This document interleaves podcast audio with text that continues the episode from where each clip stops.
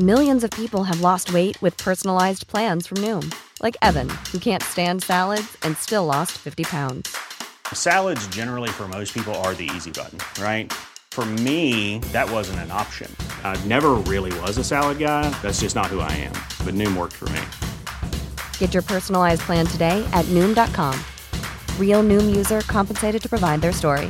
In four weeks, the typical Noom user can expect to lose one to two pounds per week. Individual results may vary.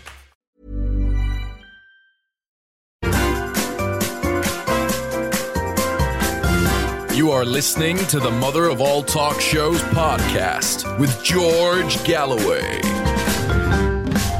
We, as I said, will be touring the horizon this evening on the Mother of All Talk Shows. If you are listening to us in crystal clear FM in Washington, D.C., as President Donald Trump used to do, it's 105.5 FM. You can listen in not so crystal clarity on AM right across the United States from coast to coast, from burning city to burning city. You can listen across the whole world, of course, on SputnikNews.com.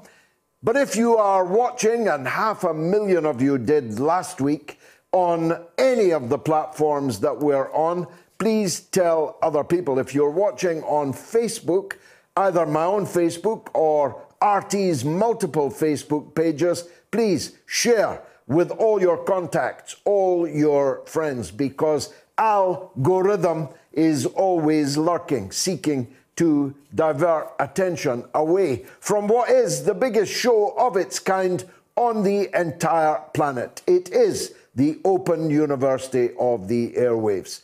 There are no tuition fees, and you are positively encouraged to speak back to the somewhat undereducated teacher that is me.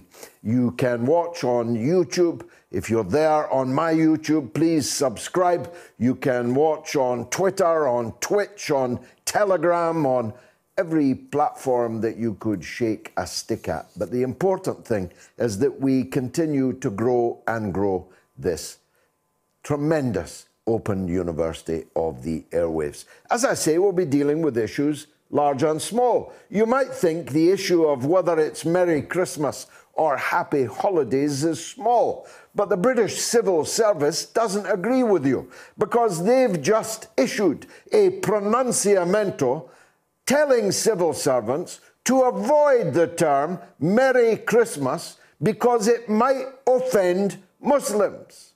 This is a perennial lie.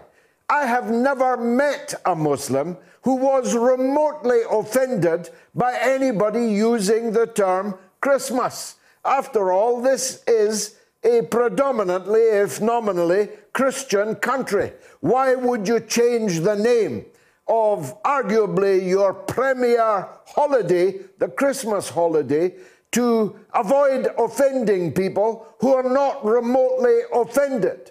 It is white people being offended on behalf of black people that is so prevalent in the cancel culture, in the woke wonderland in which we currently live. Speaking of which, I am Morning Star Bear. She wept, and the crowd cheered. In fact, they rose as a standing ovation.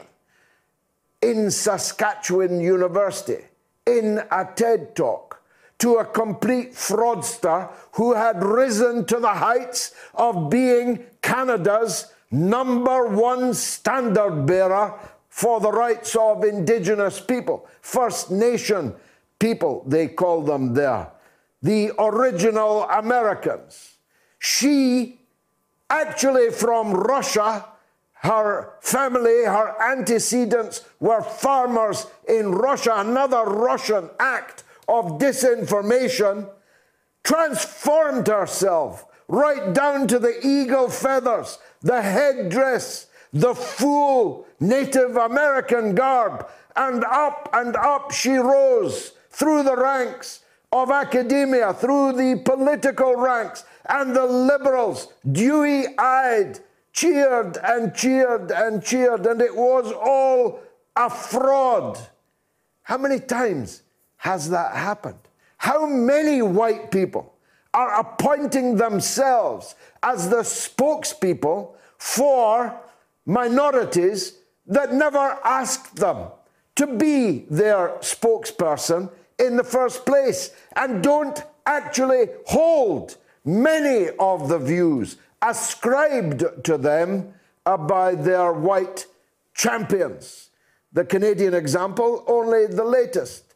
There was a spectacular one in the United States where a woman identified as black and went on to become a more than radical black leader, except she wasn't black and she wasn't leading any black people. She was leading white liberals with guilt loaded on both of their shoulders into controversies that were never chosen by the minorities being championed. And there are plenty of people like that here in Britain. The witch hunters of J.K. Rowling, for example, are overwhelmingly men. They're not women, they're not even trans women. They are male liberals who are witch hunting the most successful author in British history, bar none, who sold more copies than Shakespeare and Dickens put together. They are witch hunting her to the point that the Harry Potter cast are about to have a party to commemorate the anniversary of Harry Potter, but without J.K. Rowling, who gave them all a job. If I sound angry about all of this, it's because I am. We're asking on the poll will you be wishing Merry Christmas or Happy Holidays? Cheer me up after my nightmare day and get voting on my Twitter feed, on my Telegram, and on my YouTube channel about that. Speaking of the channel, uh, the manslaughter, if not murder, of 27 souls, mainly men, but including women, including teenagers, and including at least one small child, was the story that dominated at least a day in the British mass media, maybe two. Maybe they squeezed it out for a second day. But just like with the attack on the Liverpool Women's Hospital, they quickly put it down because it didn't suit the agenda of the people who dominate our political class and our mass media. I refer to the aforementioned liberals. Why do I say so? Well, it's absolutely abundantly clear uh, that these souls were lost because the French authorities turned a blind eye to their attempt to illegally leave France and illegally enter the United Kingdom in bad weather conditions in a 30 foot rubber dinghy. As any fool knoweth, the English Channel is a very treacherous piece of water. To allow innocents, including children, including at least one pregnant woman, to set off on such a journey, which has been procured through gangsterism, through organized crime, through the paying of, it said, two million pounds a day to illegal people trafficking is a crime against humanity committed by President Macron and his government in France. Some fools who don't have the nerve to openly advocate in the political arena for no borders at all, for six billion people to be allowed untrammeled to move into the space lived in by one billion people, they tried to turn the blame onto the government of the United Kingdom. Now, the government of the United Kingdom is guilty of many, many things. If it was up to me, most of them, if not all of them, would be behind bars in a prison cell this evening for the many crimes that they have already committed. But this was not one of them, for a multiple of reasons. One of the crimes the British government has committed is not to take their fair share of refugees. Every country in the world has a moral and legal duty to accept their fair share of refugees. And we have taken nothing like our fair share of refugees, not even factoring in that our country and the United States of America have created more refugees than all the other countries in the world, and therefore should be paying a premium of taking more than their per capita and their income per capita share of those refugees. By which I mean people with a well founded and legitimate claim to danger and political persecution in the country from which they have fled. But many of the migrants on board these rubber dinghies, well, all of them are actually setting sail from safe countries, Belgium and France, but most of them are coming from countries where there is no war, where there has been no war, and ipso facto cannot qualify under the Act as people with a legitimate, well founded fear of persecution.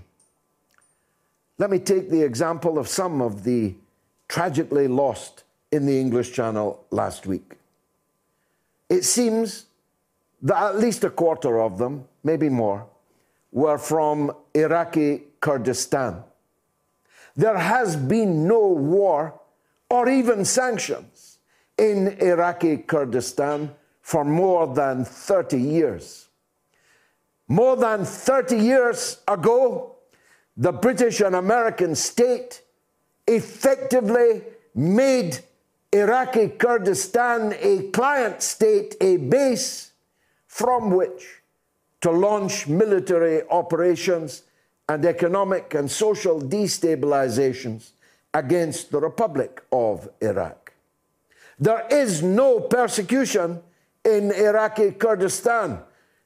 Or if there is, what are the British and American outlets there who run the country with the duopoly of uh, the political structures in Iraqi Kurdistan doing about it, saying about it? There is no fighting there.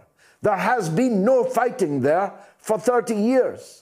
There is no oppression there. In fact, it's touted by the British government itself as one of the only democracies in the entire Middle East. Now, unless you are someone who has fallen so foul of that political duopoly in Iraqi Kurdistan that you are personally being persecuted, then you are not, in fact, a refugee under the meaning of the act. Ditto Kosovo. There has been no war in Kosovo for 20 years. In fact, Kosovo is another NATO international protectorate. So, ipso facto, there cannot be political oppression in Kosovo. Can there? Because we're running Kosovo, which we illegally wrested out of Serbia as we arrested so much of the former Yugoslavia into our orbit for geopolitical reasons. It follows you cannot be a refugee from Kosovo unless you are, for example, a part of the Serbian minority being oppressed by the Kosovan majority, which Britain and the United States funds, arms, and gives political and diplomatic cover to. Do you see where I'm going with this? We're not taking enough refugees. We're not taking remotely enough refugees, nothing like our share. But somebody landing on your beach in a rubber dinghy and melting off into the night is not a refugee. When they're fleeing from France and Belgium, landing on your beach and disappearing, by definition, they are not refugees, they are illegal migrants. And unless you're one of the Trotskyites or liberals or free market capitalists that doesn't believe in borders, you have to accept the right, the responsibility, the duty of the British state to protect its borders. And here's the greatest irony of all. What is supposed to be a conservative government that wraps itself in the flag when it counts, that sends soldiers all the way to the Polish Belarusian border to protect the Polish border, is doing absolutely nothing, nothing to protect our own border, unless you count escorting those that didn't melt away from the beachhead to a hotel for a long but indeterminate period, whilst a totally dysfunctional Home Office tries to process their applications for political asylum. Witness the man I referred to earlier that was today deported for the third time in two years from Britain. Well, he's only a people trafficker. Why should I be so hard on him? Or I could close with a much more serious example. The man who blew himself up in Liverpool, but who intended either to blow up the people at the Remembrance Sunday ceremony in Liverpool Cathedral, according to some reports, or the new mothers, pregnant women and newborn babies in the Liverpool Women's Hospital was denied asylum seven years ago, but was still here in Britain, even though in the interim he'd been sectioned under the Mental Health Act for running around the centre of Liverpool holding a large machete. How's that for a Home Office? How's that for a Ministry of the Interior. I told you it's going to be a hot show tonight. Now, the poll is up and running. Will you be wishing Merry Christmas or Happy Holidays? A, Merry Christmas. B, Happy Holidays. You can vote on my Twitter feed, on my YouTube, on my Telegram. Now, in the interim, Haiti has a new government. Will it be any better than the last one? Well, you've got to go to the Oracle for an answer to that, and his name is Kim Ives, journalist and filmmaker and friend of the show. Kim, welcome back on the mother of all talk shows. Are you filled with joy at the new government in Haiti, or should we reserve judgment? Yeah, I think it's best, George, to reserve judgment. Um, this government is really a new hybrid between what used to be what they called the radical opposition to uh, Jovenel Moise and the PHTK party of uh, former President Michel Martelly. Uh, the um, head of the radical opposition is a guy called Andre Michel. He heads uh, the coalition of sorts that is called the Democratic and Popular Sector. And uh, so their members, as well as those of the primary Social Democratic Party in Haiti, called the Fusion, uh, as well as these PHTK uh, heavyweights, are what uh, filled the nine new posts, uh, the, the, new uh, appointments out of 18 total ministries. So half of them were reshuffled to more or less um, assuage the very impatient opposition, which was beginning to almost get ready to break ties with Ariel Henry, the prime minister, uh, uh, because he had not reshuffled the cabinet. Uh, you know, usually with these cabinet reshufflings, there's a couple of posts which are really key. Uh, things like Interior Ministry, Justice Ministry, Foreign Affairs, uh, Public Works to some extent for all the jobs that can be given out. And in Haiti, practically the only industry that's functioning is the government. So it's a big deal who gets the jobs as ministers so they can give to their friends and families and partisans uh, jobs um, uh, on the government payroll. Uh, so uh, it's very interesting, though, to look at uh, one particular post, the justice minister. Uh, this is a guy called Berto Dorcé. He had a sort of I could say Lavalas um, lineage and pedigree uh, back in the day. Uh, but in 1997, he was arrested and spent uh, six months in a Haitian jail for involvement in drug trafficking.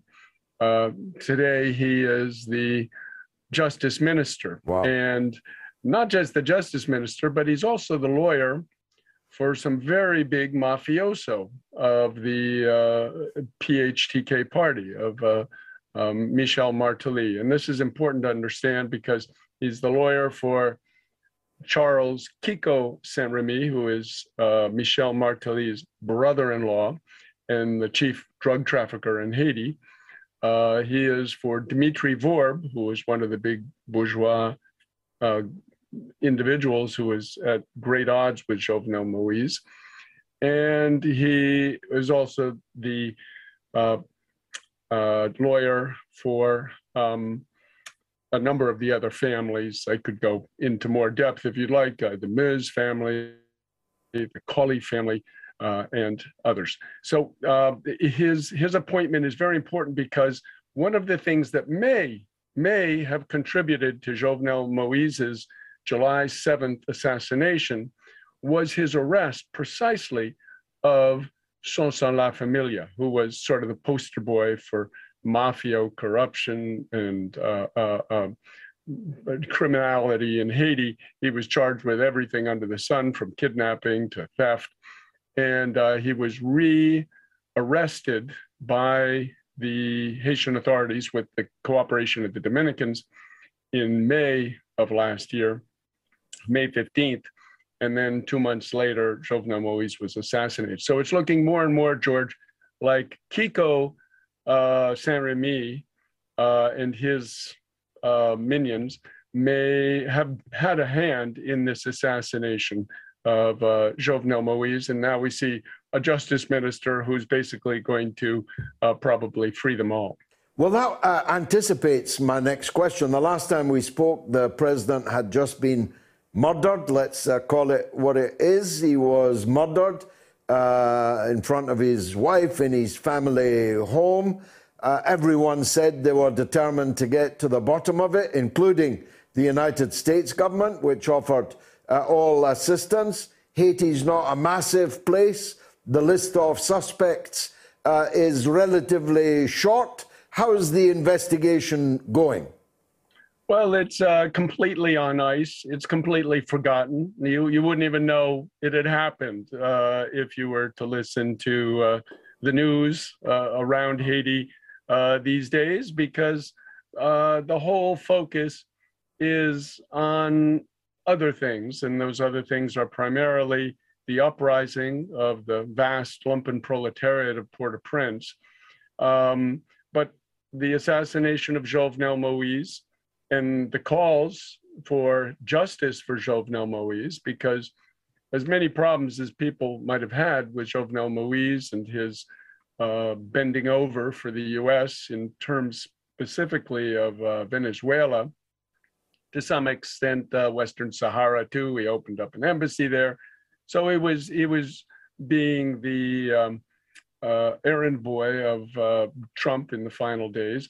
But uh, nonetheless, he became something of a martyr. Uh, the fact that this foreign mercenary hit squad came in, machine gunned him in his bedroom, and now you don't hear anything about it.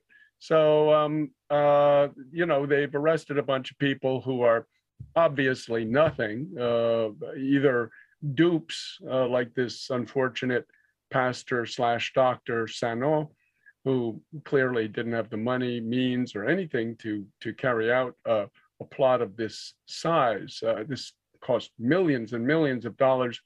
Three months of having 30 mercenaries basically on standby in um, safe houses throughout Port-au-Prince. So uh, we don't know who's behind it, but the uh, circumstantial evidence points increasingly to the this uh, bourgeois sector. And we talked about it on the last show. Reginald Boulos and Dimitri Vorbe with uh, uh, Kiko Saint-Remy. Uh, increasingly, I'm thinking uh, may have been involved as well. Now, lastly, Kim, and I'm grateful for your time, uh, especially as you've plainly got a cough. Uh, you, can you tell us uh, what happened to the, uh, you mentioned the lumpen proletarian, the slum dwellers in Port au Prince. Uh, what happened to the political mobilization that you described to us uh, last time you were on the show? Well, it's still ongoing, George, and even gaining momentum. Um, I would say that there's been a total demonization campaign against this uh, movement uh, headed by the National Endowment for Democracy, which is a cutout, as you know, of the CIA, does basically the political work uh, that the CIA used to do covertly before it was uh, founded in 1983 under the Reagan administration. And one of their principal tools in uh, doing their work are what they call the human rights organizations in Haiti. Uh, these have been the ones leading the charge against this uh, front. And the biggest thing, George, I think your listeners and viewers should know is that there's just in the mainstream media, which is another tool of this uh, machine, uh, they they make a conflation of the uh, criminal gangs, the genuinely criminal gangs like Katsa Mawozo, 400 Mawozo, which has uh, now 15 uh, North American missionaries uh, they're still holding. They released two of them last week. Uh, they had um, uh, kidnapped these 17 missionaries and were demanding $17 million ransom. You don't hear anything about this in the news, the same way as you don't hear about the assassination. Um, uh, there's other gangs like the uh, group in Village de Dieu of Izo, the gang leader of uh, Tila gang in Grand Ravine, Ti Gabriel and Cité Soleil. These are genuinely criminal gangs involved avowedly in uh, kidnapping and so forth. Uh, and in against them, reigned, reigned, reigned against them is the G9, the, what's called the revolutionary forces of the G9 now, who are fighting that criminality, the kidnapping, the extortion of small merchants, the rape that goes on, etc. And uh, yet the two are conflated and because the, the principal target of the US government, which has Magnitsky sanctions against the leader of this uh, lumpen proletariat movement, uh, Jimmy Cherizier, uh, is that you know this this could end up leading to a social revolution. They are asking for an overthrow of the system, not just politically by putting in uh, another um, progressive president, as uh, Jean-Bertrand Aristide came into power in 1990 and 2000, but really to take over the the the, the, the means of production of the bourgeoisie, which owns it uh, as he always says, it's uh, 85% of the nation's wealth is in the hand of 5% of the population. So this is a very alarming program, as we can imagine, to the U.S. Embassy and its um, allies in Haiti.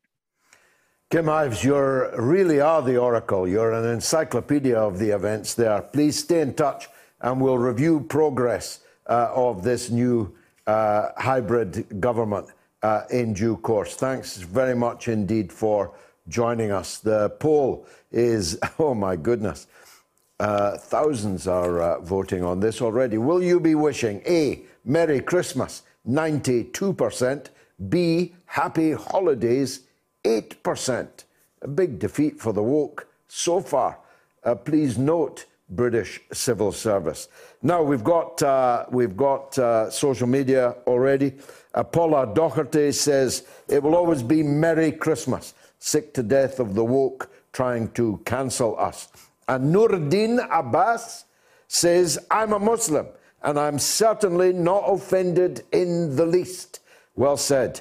And Attila says Happy Saturnalia, everyone, as it was before Christmas. Saturnalia, that has a ring to it. Uh, Gregarious George says, Merry or Happy Christmas. I am not an American. And uh, Nice Bloke Phil says, Merry Christmas all the way. We are British, not American. And Alexandra S says, Keep happy holidays in Yankland, thanks, and keep the USA and its culture out of the UK and Europe, thanks.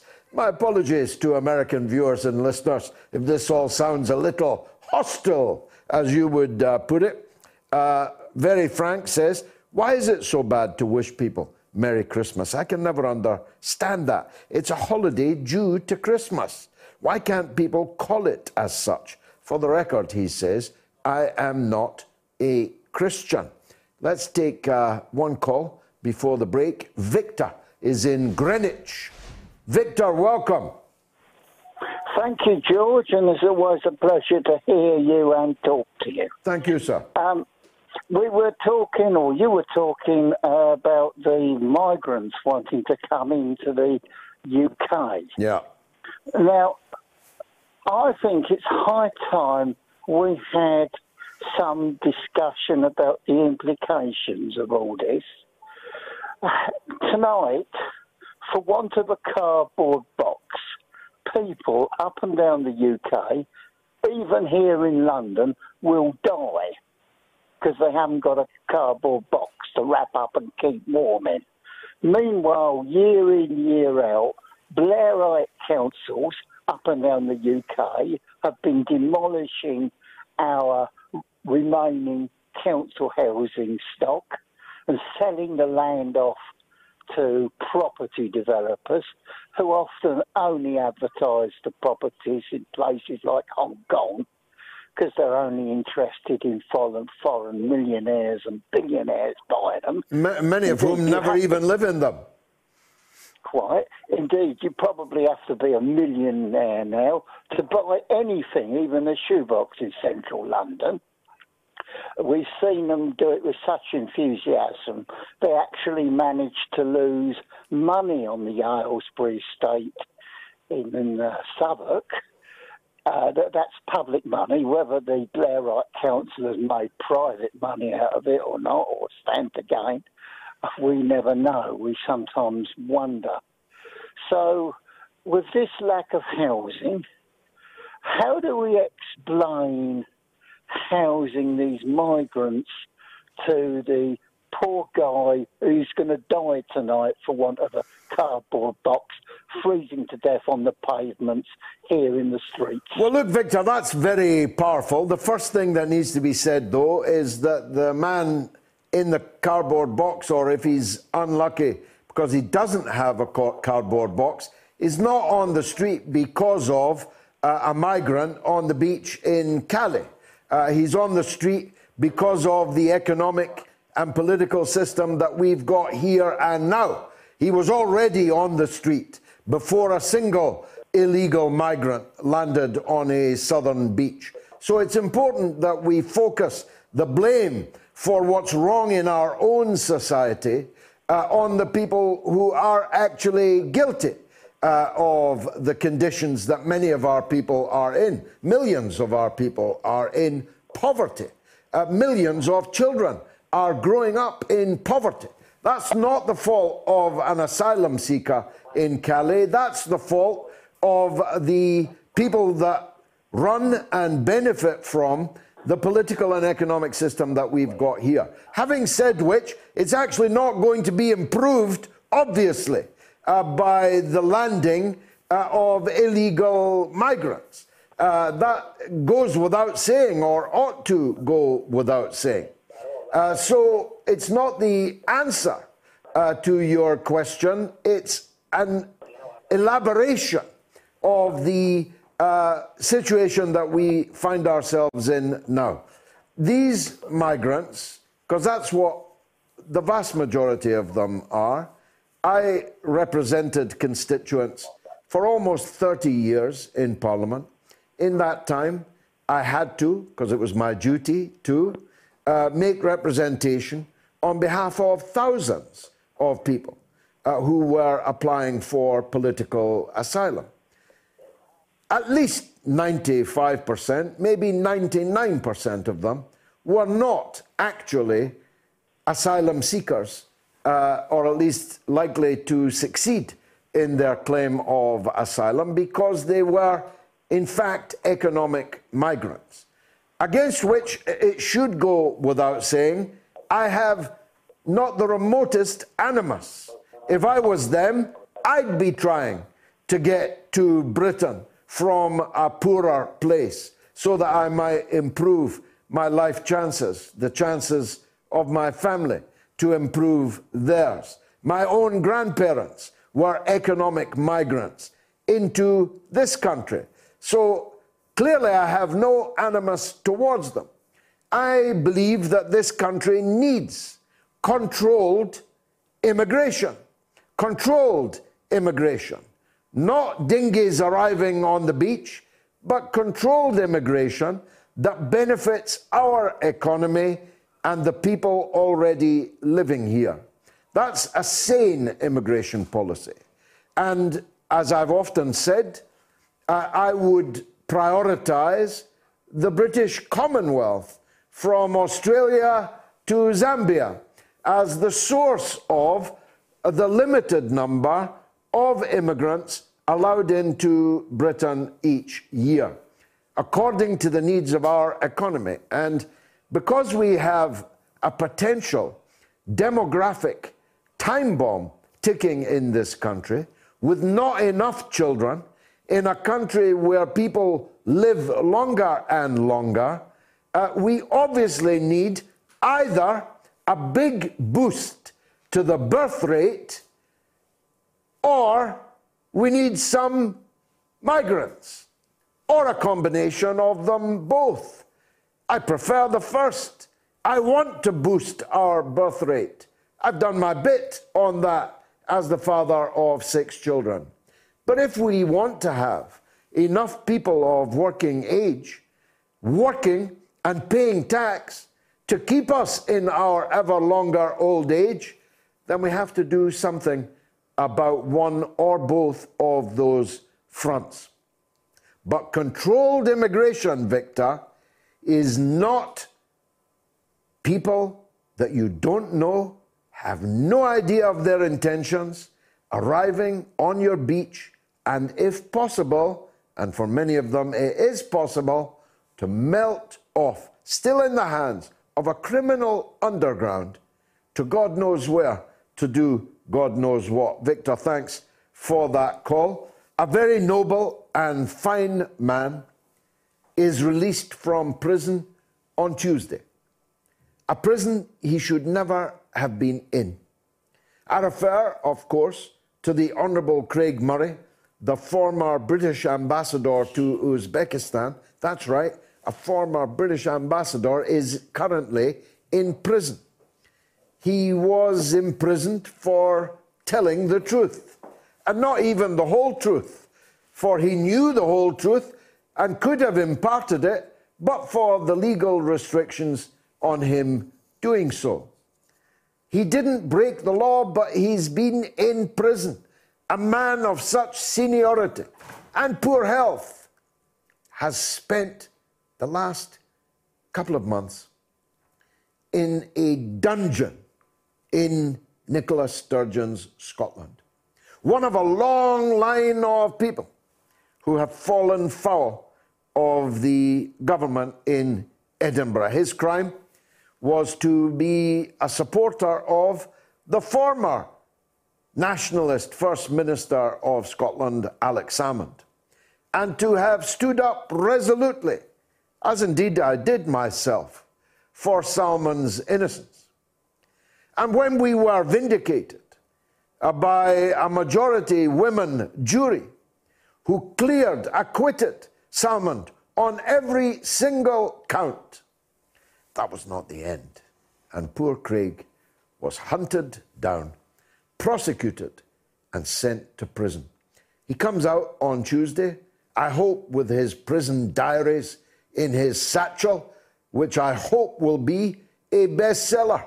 And I extend now the invitation to him to join us next Sunday to talk about what must have been a searing experience for a man of his caliber to spend months in a Scottish Victorian dungeon. One of his stalwart supporters is Dr. Deepa Driver, who's also one of Julian Assange's stalwart supporters, as is the Honourable Craig Murray. Maybe the Julian Assange thing has more to do with what happened to the Honourable Craig Murray than we thought. Let's find out. Dr. Deepa Driver joins us now. Dr. Deepa, always a pleasure to see you. What news have you of uh, Craig's release? When does he come out through the gates? Do you want people to go and greet him as he does? And what kind of health is he now in after what must have been a very grim experience? Thanks, George. And um, thank you so much for constantly standing up for both Julian and Craig in in all the forums that you're participating in. Uh, Craig will be out on Tuesday at 10 a.m. outside, and there is a protest, not a protest, a welcome party, so to, uh, so to speak, outside Saughton Prison in Edinburgh at 10 a.m. Let me spell that for people, uh, Doctor. Uh, it's S A U G H T O N. So please, if you can be there on Tuesday at 10 a.m. outside the prison gates to give a warm cheer uh, to the Honourable Craig Murray, that would be terrific. Sorry, Doctor, please carry on.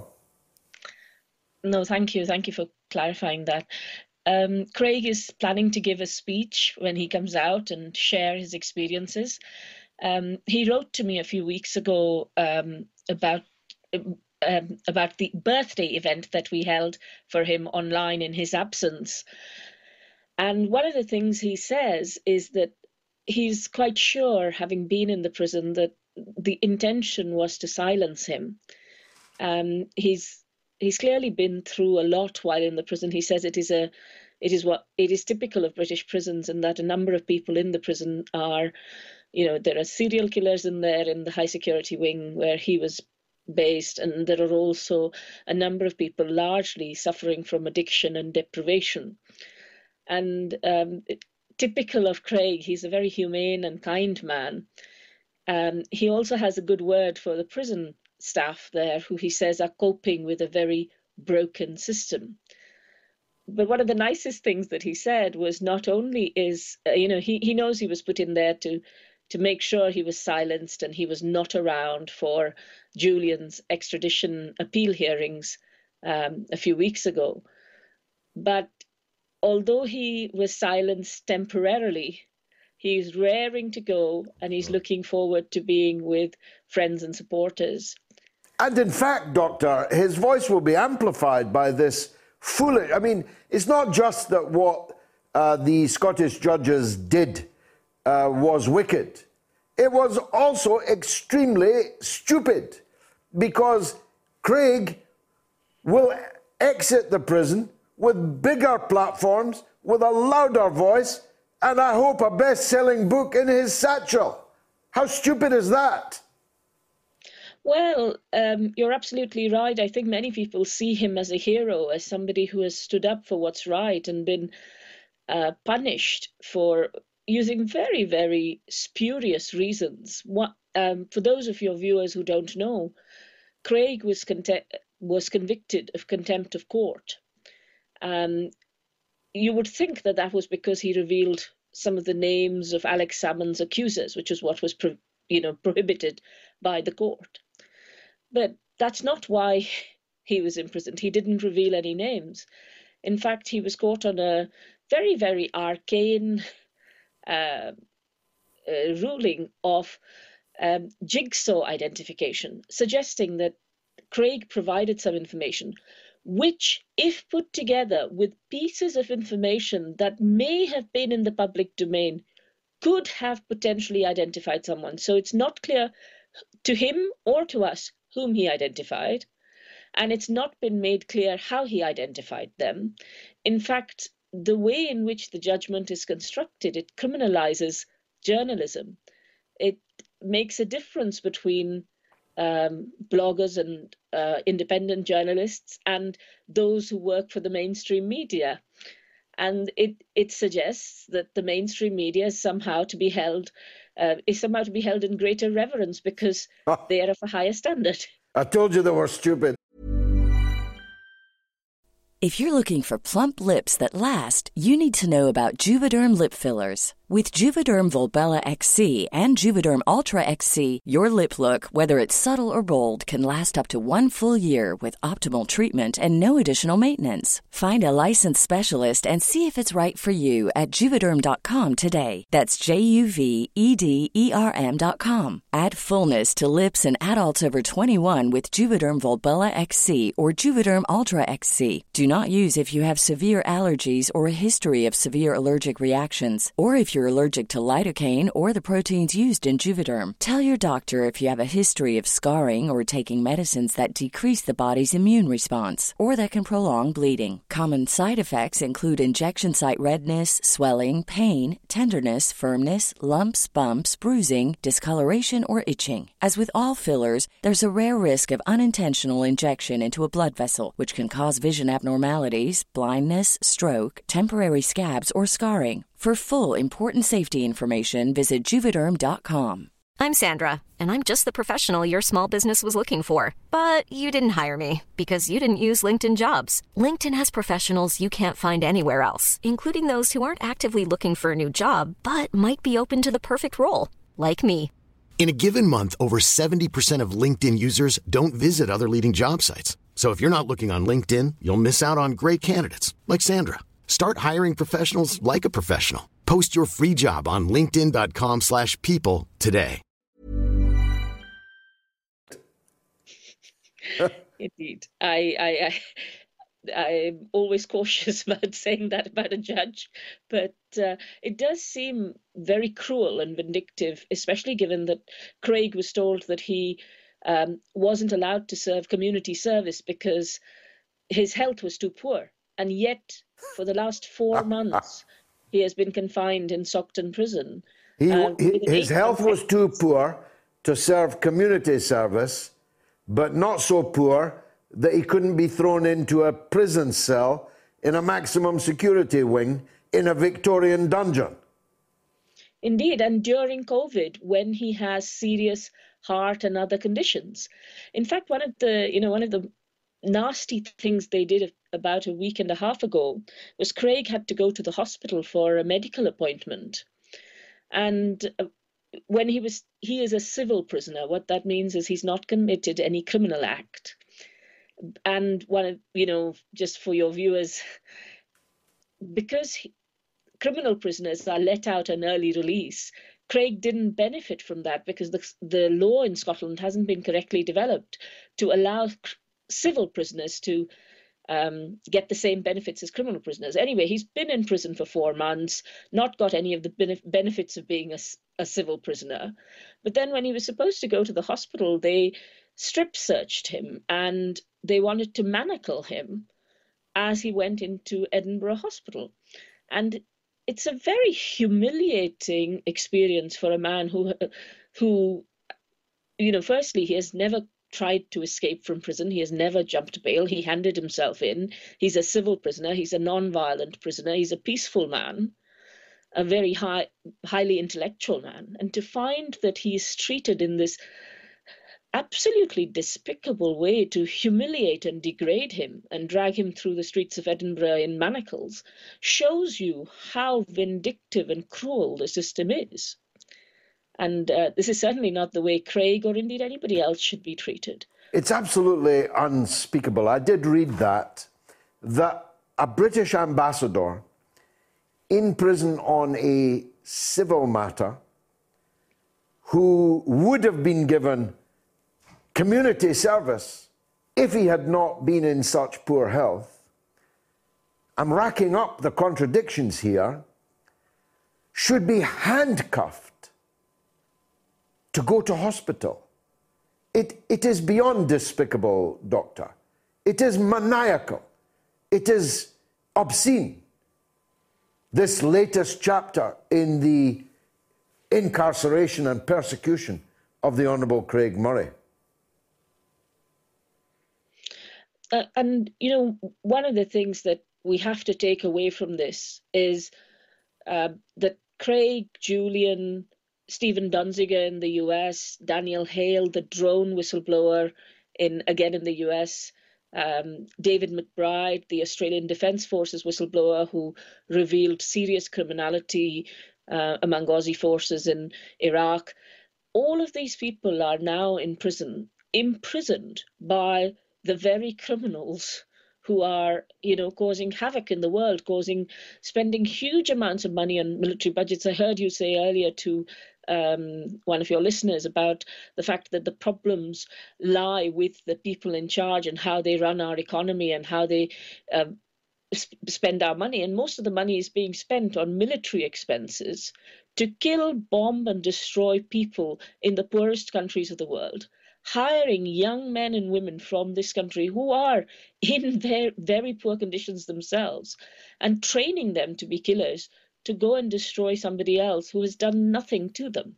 So it is it is important that we stand with people like Craig and Julian, who, as you know, has been in Belmarsh prison. One of the horrific things I, if I may, I share with um, your view, your listeners, is that um, Julian, while he was in prison, was apparently given an HIV test. Now, most of us who know about the accuracy of these tests know that they are highly accurate. The test came back saying it was positive.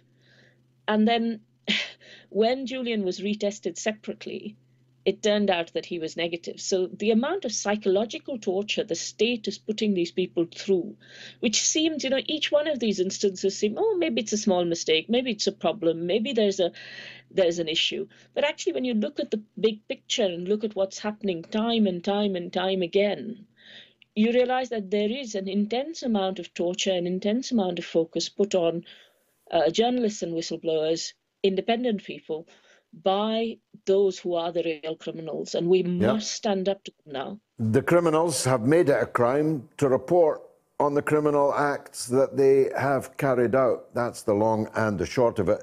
Dr. Deepa, if you are talking with the Honourable Craig Murray, please give him the show's very best regards. I appreciate you coming on the show. Now, as I often say, in a sane world, my next guest would be the President of the United States, or at least the Secretary of State. He is uh, the writer and broadcaster and colleague of mine on RT America, Chris Hedges. Chris, uh, welcome back to the show. It's always a pleasure uh, to see you. Can I begin by asking you about the uh, trial that begins I think, tomorrow uh, of a rather famous woman around these parts, formerly of this parish, by the name of Ghislaine Maxwell. What can you tell us? Uh, is that being eagerly anticipated, or are people not really much occupied by it now? No, I, I think it'll it'll get some traction. Uh, it's a fascinating case because it has so many legal anomalies uh, there's strong evidence that uh, Jeffrey Epstein uh, may not have killed himself, may have been murdered. Uh, certainly, the Julie Brown, the investigative reporter for the Miami Herald, who's done uh, the most extensive work on the case, believes quite firmly that he was murdered. there are supposedly caches of videotapes that Epstein had set up security cameras in his residences, including in his bathrooms, uh, that have all sorts of figures on them from uh, Bill Clinton to Donald Trump to Ehud Barak. Uh, those have all vanished. Uh, I assume the FBI has them. We don't know where they are. Uh, Ghislaine Maxwell uh, herself, who who procured these underage women for Epstein and for his friends, obviously knows a lot uh, a lot of people think that they're going to strike some kind of a deal uh, to protect the circle that he's in. And many of the other procurers, uh, she was the only one, have never been charged. There, there's uh, so yeah, I think there's interest in it uh, uh, from just from the salacious standpoint. I'm interested in it just because it seems quite clear that all sorts of powerful people who ran in his circle uh, are not only never going to be charged, but never called out. Quite so. Um, and all the things you've just said, uh, in a way, answer what was my next question, which is why isn't this going to be televised? We see from O.J. Simpson onwards, uh, we had a camera in every courtroom, it seemed. The Rittenhouse uh, uh, uh trial just uh, ended just last week was endlessly televised. why would this case? involving, as it does, uh, all these big names not be televised? Well, I think that there's clearly uh, powerful forces at work uh, that intend to cover up uh, the activities of all sorts of members of the ruling elite on both of the uh, political divides, Republicans and Democrats of many Harvard academics, including Steven Pinker, Alan Dershowitz, Larry Summers, uh, Bill Gates. I mean, all these people, uh, the, you're talking about the ruling elite. Uh, and that's why a lot of people suppose that some kind of a deal will be made with Ghislaine Maxwell uh, to keep her quiet. Uh, but if there's been one constant throughout this case, we go back 10 years uh, to the initial charges against Epstein it's that all of these people have been protected. I don't see that changing.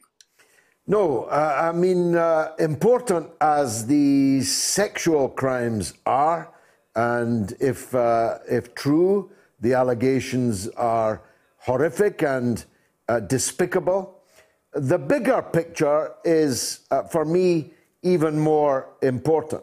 It's quite clear to me, as an observer, and as someone who knows the Maxwell family extremely well, uh, that this was all an intelligence operation from the beginning. That although uh, disgusting, dirty men were doing dirty things to underage girls, the real purpose was to get the goods on those people uh, for exploitation, commercial and political, uh, and intelligence. Is that how you see it?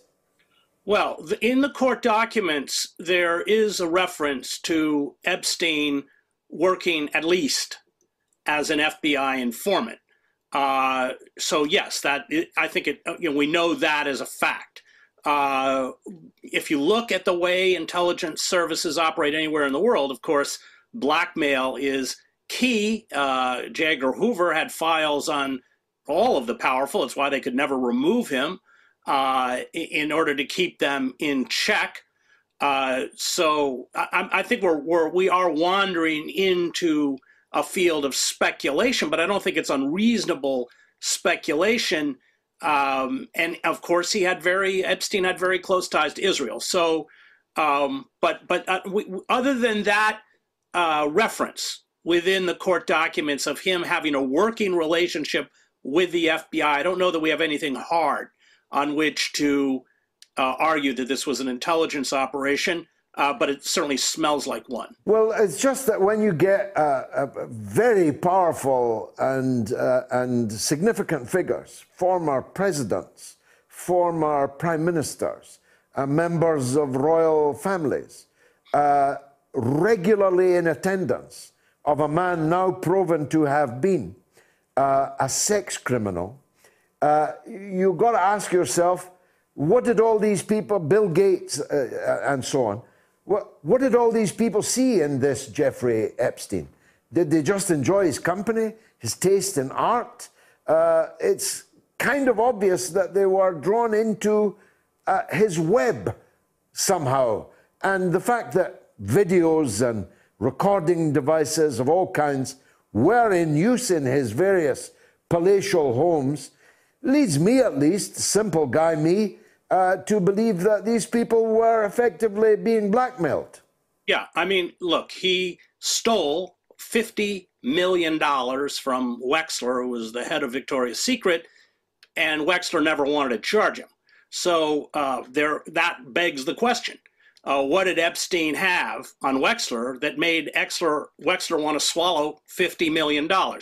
Uh, again, these are all questions that have not been answered. And I suspect, given the panoply of figures involved, will probably never be answered. I, I uh, my supposition is that the FBI has these tapes, which means no one will ever see them.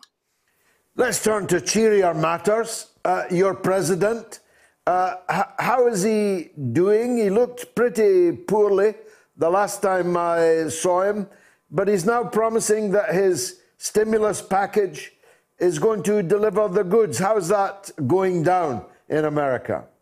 Not well, uh, as the opinion polls have uh, repeatedly shown. He just announced, by the way, that he's running, will be running for reelection in 2024, and all the polls show that in a matchup with Donald Trump, he would lose.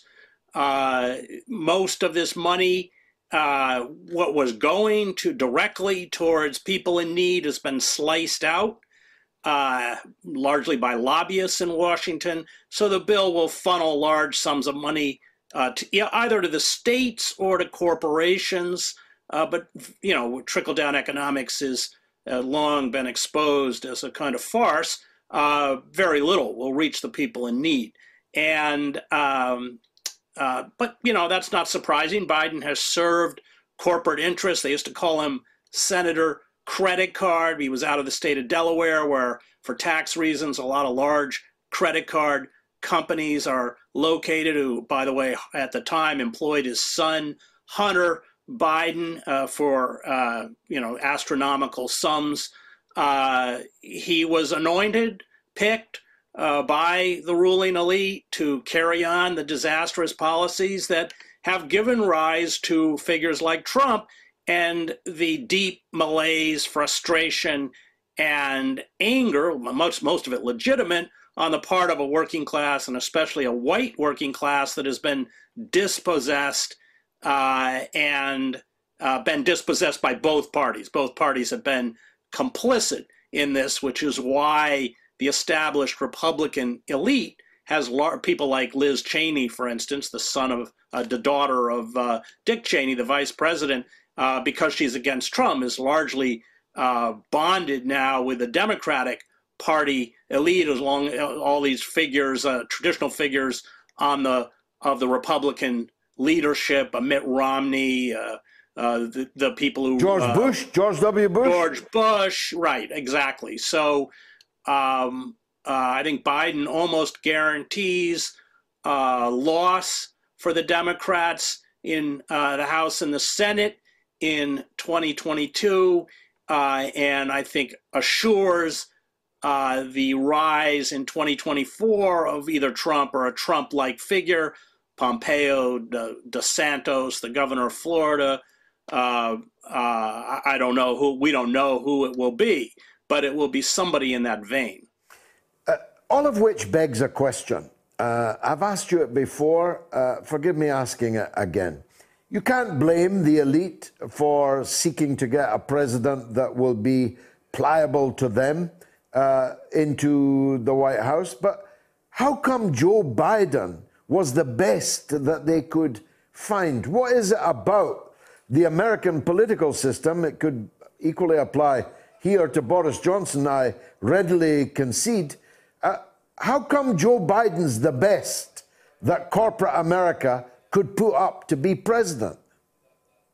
Because the system's ossified. It doesn't work. The Democratic and Republican parties don't function as real political parties. There is no base. It's all spectacle. It's driven by insane amounts of money, a billion dollars it, it, takes in order to run a presidential campaign. You can't run for the House of Representatives unless you raise millions of dollars. Well, where does that money come from and who are you beholden to? So the entire system is seized up.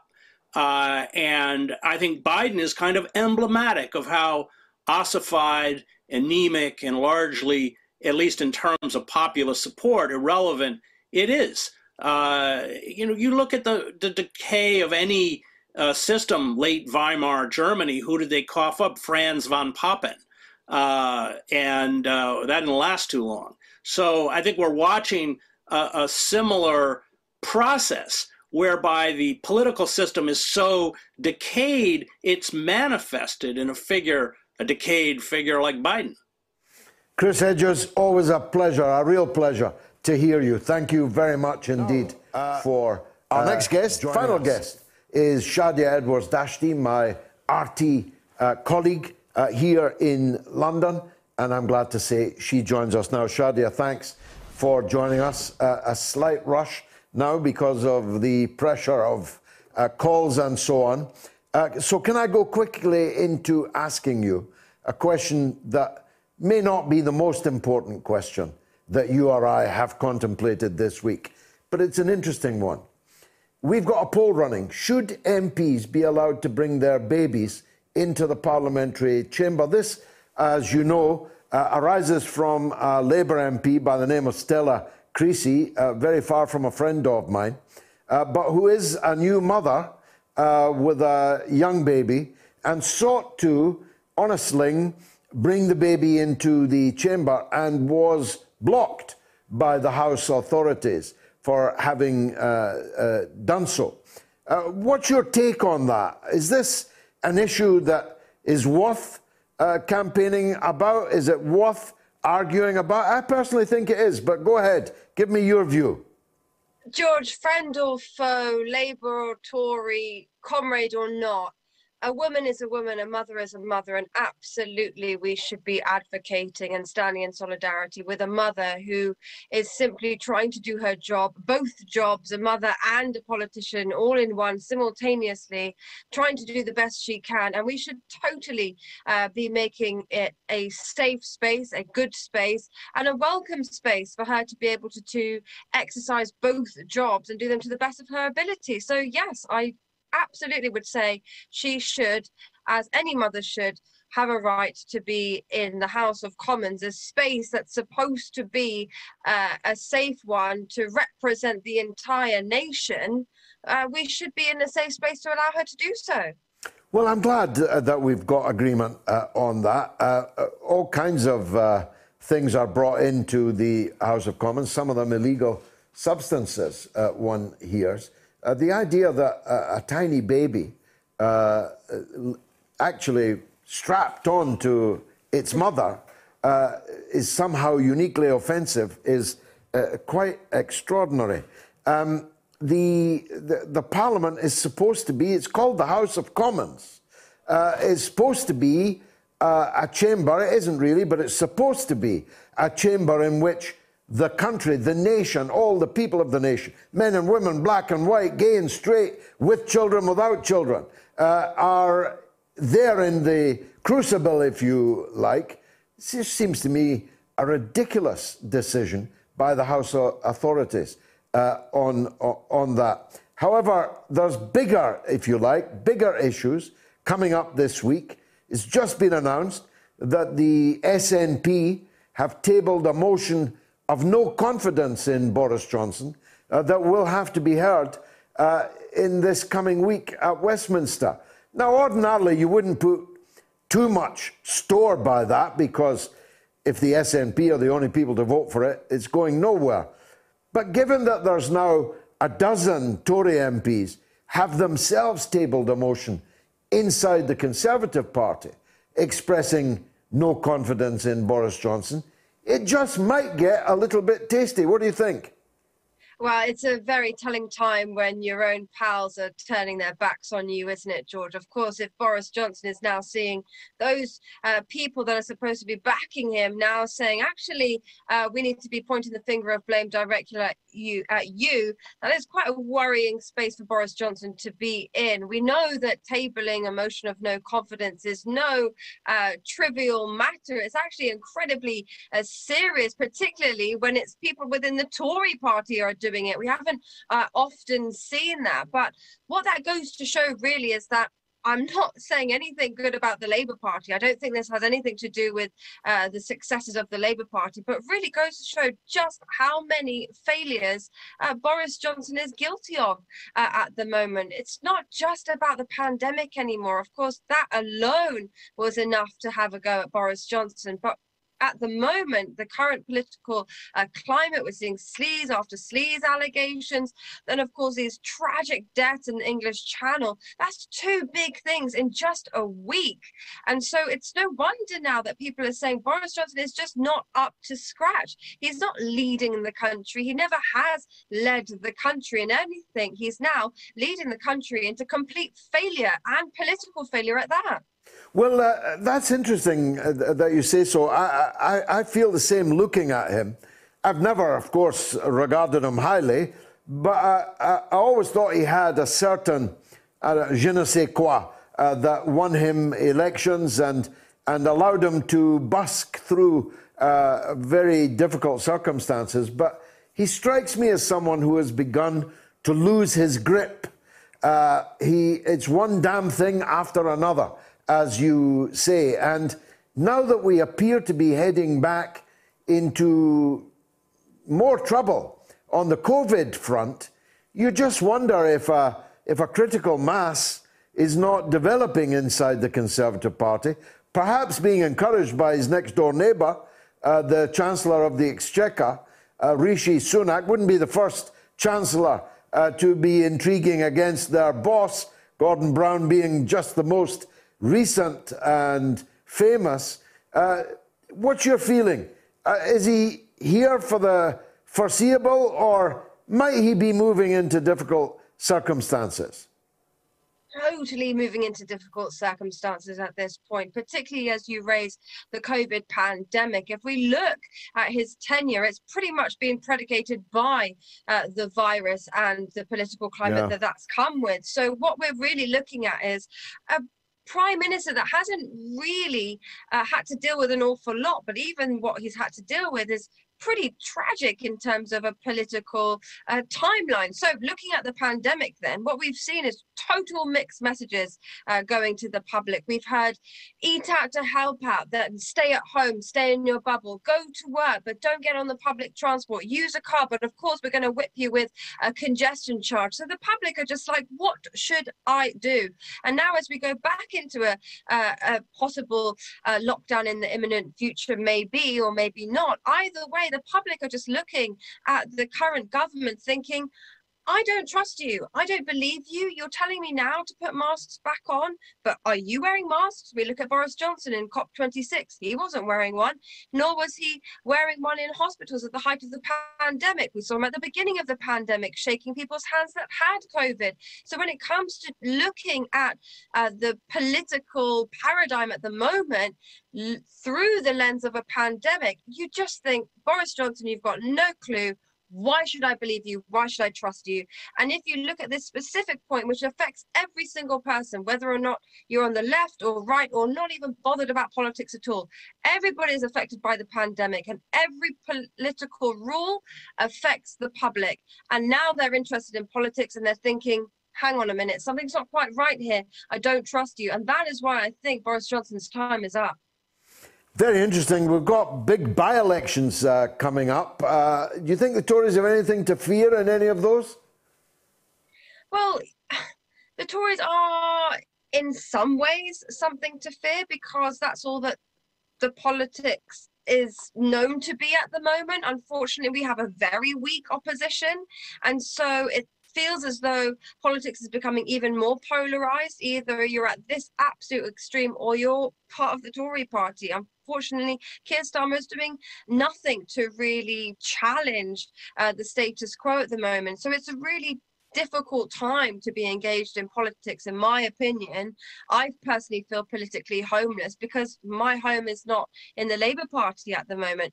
So, on that in that sense, you may feel okay, the Tories might have a good chance in these by elections, but then I'm an activist, so I'm always going to be on the side of momentum, people working together to fight that status quo, to fight against the establishment. And I'm never going to sit here and say that I think it's going to be in a walk in the park for the Tory party. Shadia, as always, fantastic. Thanks very much for touring the British horizon with us this evening. I've got, I've got about 30 calls waiting to be put through. Uh, let me tell you again about that poll. Should MPs be allowed to bring their babies into the parliamentary chamber? Yes, 19%. No, 81%. Shadi and I very much in a minority uh, there. Uh, now, who's this caller? The People's Republic of South Yorkshire is on the line. Tell. Tell. My name's, my name's Tell. You're welcome, mate. Uh, the People's Republic of South Yorkshire used to be David Blunkett.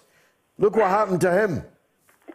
Oh, well, it's funny you mention him, George, because I was campaigning for him back in 1987 in Brightside. Stood really? on the stage with him of the Sheffield Trades. I uh, remember when he declared, uh, he twinned the city of Sheffield with Nicaragua. Uh, he declared, right. he declared that Sheffield was now a nuclear-free zone, whatever that meant. Uh, but now. no.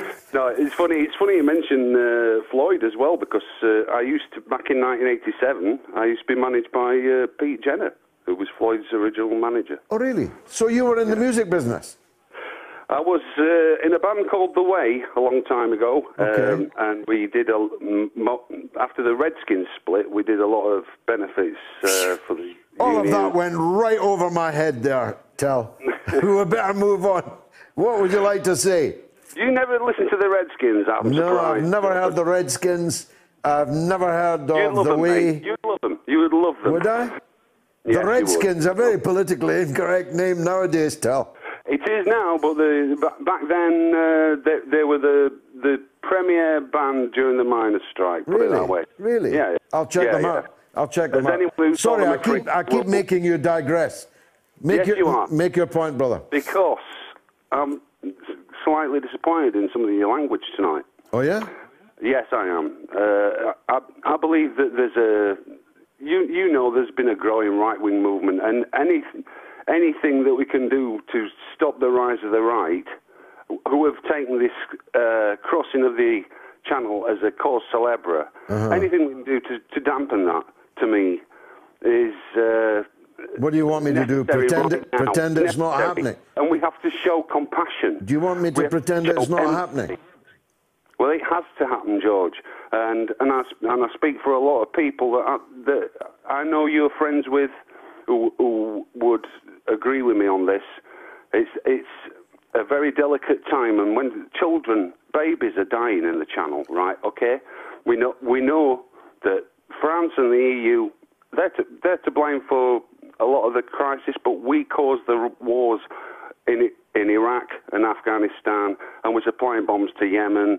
We're, we're arming. Yeah, of course, I know, world. I know uh, all that. We spend the, money on the wrong things. No, and my I, point I, is I this, know, I know all that, but are you in favour of open borders? I'm, I'm, I'm, I'll tell you, mate, you've, you've hit the right guy tonight because I'm not in favour of flags. I'm not in favour of, bo- favour of borders. I'm a, in favour of spaceship Earth, mate. And, and Well, you that- might see that as a uh, really uh, silly course- and ignorant thing That- to that- say. that- that's of course uh, a point of view. It's It is. generally It's a held Carl by. It's point of view. generally held.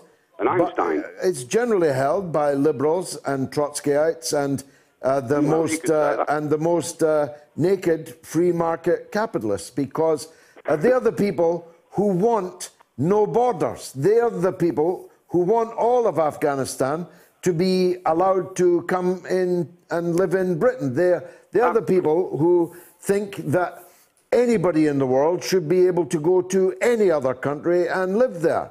Uh, but I, represent the workers, Tell. I stand for I, I stand for the working class in Britain, and the working class in Britain would be utterly devastated by any such policy. Can't you see? That's right.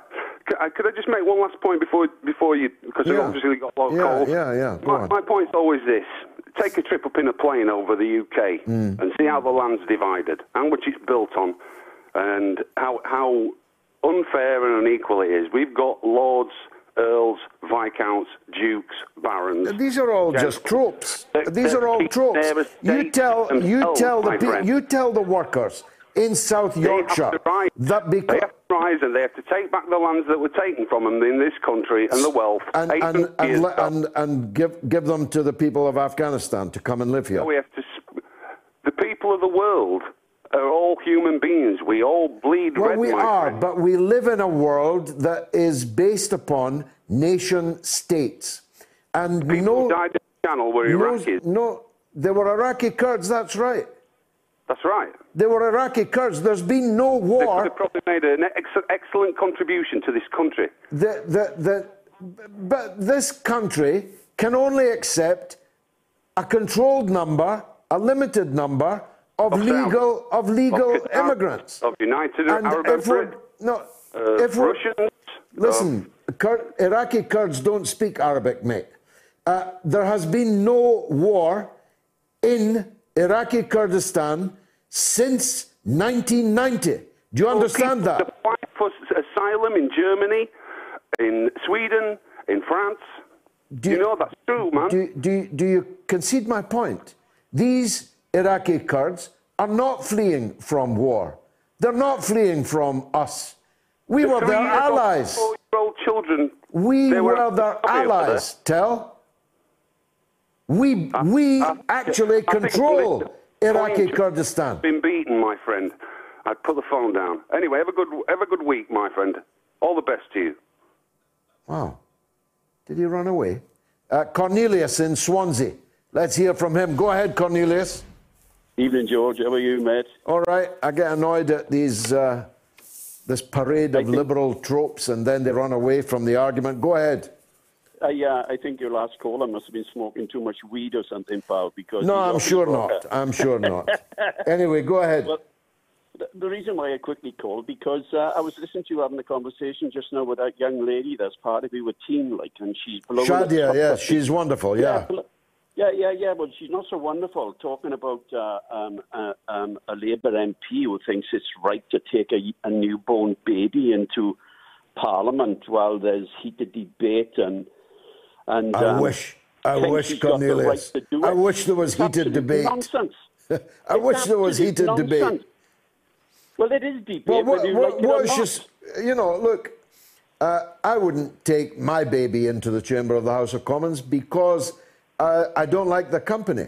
Uh, but if she wants to take her, it's not newborn, by the way, it's a few months old, uh, take her Yeah. baby of a few months into the House Yeah. of Commons chamber, why not? There's people with cocaine in their pockets in the House of Commons chambers. Yeah, yeah, but the people who are sitting in the chamber with cocaine in their pocket in their pockets is, is will not interrupt any conversation that's going on, will they? Well, what you, what's your hang on, problem with George, that? hang If the baby, George, hang if the on, George. baby wakes up, is that your point?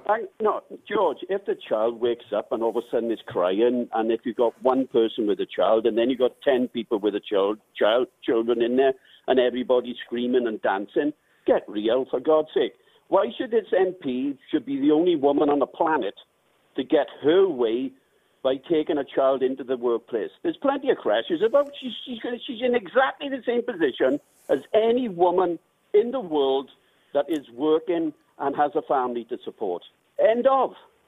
Okay, Cornelius, uh, I, I wish I had time to argue with you, but I don't. Good call, though. Susan in Glasgow, let's hear from her. Go ahead, Susan. Uh, hello, George. Hi.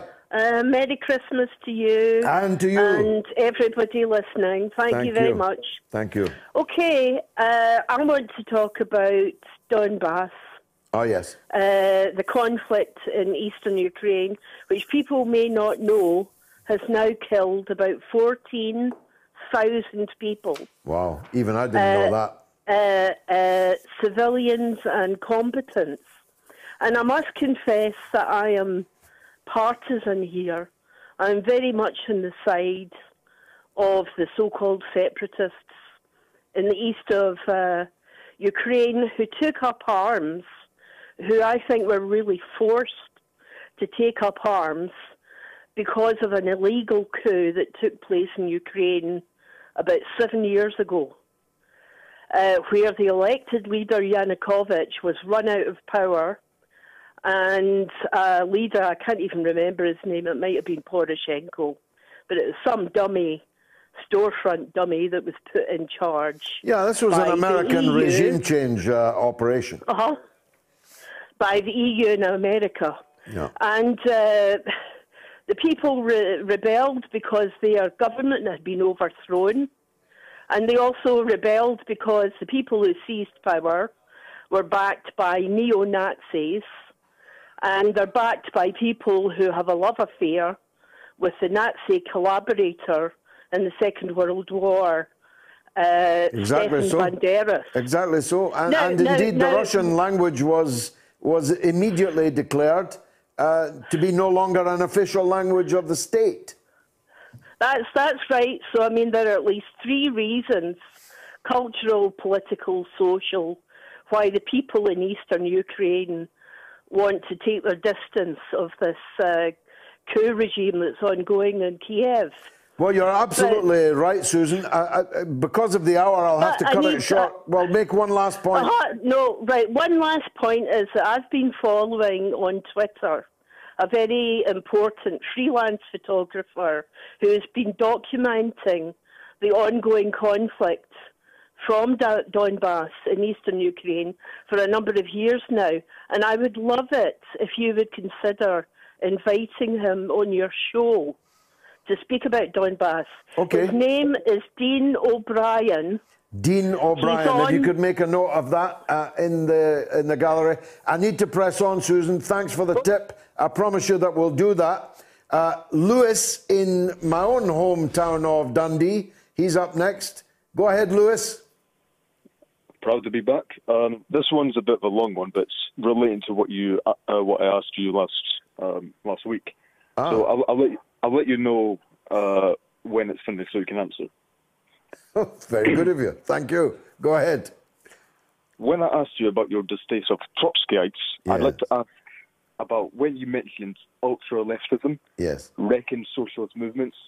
What did you mean by those terms? And when you also said scratching a Trotsky, you'll usually find a liberal. Yeah. What is the similarities between the two? Uh, you- lots, yeah, lots. I, I, I can't let you go on, Lewis, because uh, the hour is very late. Uh, I have spoken, uh, and I did last week, you now remind me, uh, and written uh, about this uh, many times. Uh, the, uh, the reality is that the kind of ultra leftism that you've heard on here this evening, uh, of no borders, every human being should be allowed to come here. Anybody that's in need should be allowed to come in Britain. Is so otherworldly as to guarantee uh, the oblivion of the socialist idea and the socialist movement. I'm the leader of the Workers' Party of Britain. In fact, I've got a big meeting coming up in Birmingham uh, if people are interested in that. Uh, uh, uh, oh, I've got a call. I've got a call about it. Uh, but as the leader of the Workers' Party of Britain, I have to guard the interests of the working people in Britain because it does what it says on the tin. Now, I mean white workers and black workers and brown workers and workers of all orientations from all kinds of places. I mean everybody who is in Britain and who has to work for a living. I've got to try and win them to the project that I believe in. And if you were to walk in to any workplace, any working man's club, any trade union gathering on the shop floor, anywhere, and tell them that your policy was to knock down the borders and allow everybody to come here, they'd think you were utterly mad. And you would be. Uh, Lauren in Birmingham about the very meeting I just started telling you about. Go ahead, Lauren. Yes. Hi, George. Uh, great show as always. Thank you. Um, just wanted to, uh, you know, uh, say we're really looking forward to seeing you on Friday. Um, we've been out in Birmingham today in the snow, speaking Wow. to uh, working people of the city, uh, inviting them and encouraging them to come along on Friday. And people are really excited to see you, to see Chris Williamson, to hear some great uh, local uh, music artists, and um, you know, to hear about the vision that we have for the city. So I just want to, you know, give it a bit of a plug, but uh, thank you, and just say, yeah, we're really excited to uh, see you on Friday. Thanks. Just tell us uh, again quickly where, when, what time? Yeah, so this Friday, 3rd of December at 7 p.m. Uh, it'll be at our office on Mosley Road in Highgate, which is number 274. It's just near the old fire station for anyone who's local. I'm sure they'll they'll know. Um, but it's also you can find the information on our um, Twitter page, Brum Worker, or on our blog, birminghamworker.org. Fantastic, Lauren. Thanks for making that call. Uh, uh, uh, saved me making the announcement myself. Last call of the evening is Kenny in Acton. Go ahead, Kenny. Good evening, George. Good evening, sir. I'm just doing my last delivery. I think you're aware I work as a motorcycle courier Uber Eats. Oh, that's right. Yes, yes, yes. I, I extremely recall. busy. Yes, yes. Yesterday I made 200 quid because of the weather. So there weren't enough couriers on. So the Uber Eats put the promotions up. And this will, tonight will take me up to 190 quid in about 10 hours. So in the space of two days, I've made nearly 400 quid. That's incredible, is it not? It's what? So that's what? A 19 pound an hour, 20 pound an hour. Yeah, it's obviously better than a poke in the eye with a dry stick. It's Yes. better than the uh, better than the average uh, wage. but you're having to you're having to run about on a motorbike in this weather. It's it's hardly uh, extravagant. I know, but my I got warm enough clothes and under thermals. Anyway, I've got a, a rock and roll trivia question for you. All right, quickly though. Which rock and roll film featured this song? She's got sugar dip kisses and cherry dip charms. I melt like butter in a honey-filled arms. She's a cake-picking baby, and I love her pies. She's a cinnamon sinner, selling lollipop lies. Was it A, Jailhouse Rock, B, The Girl Can't Help It, or C, Rock, Rock, Rock? I honestly don't know. I, I don't think I've ever heard that song before. So quickly tell me. It's B, The Girl Can't Help It, which Girl features Help uh, Little Richard, Eddie Cochran, and a few others as well. Jayne Mansfield, there's a name from the past. It's been marvellous. Hope you enjoyed it. You are listening to the Mother of All Talk Shows podcast with George Galloway. Want flexibility? Take yoga. Want flexibility with your health insurance? Check out United Healthcare Insurance Plans. Underwritten by Golden Rule Insurance Company, they offer flexible, budget friendly medical, dental, and vision coverage that may be right for you. More at uh1.com.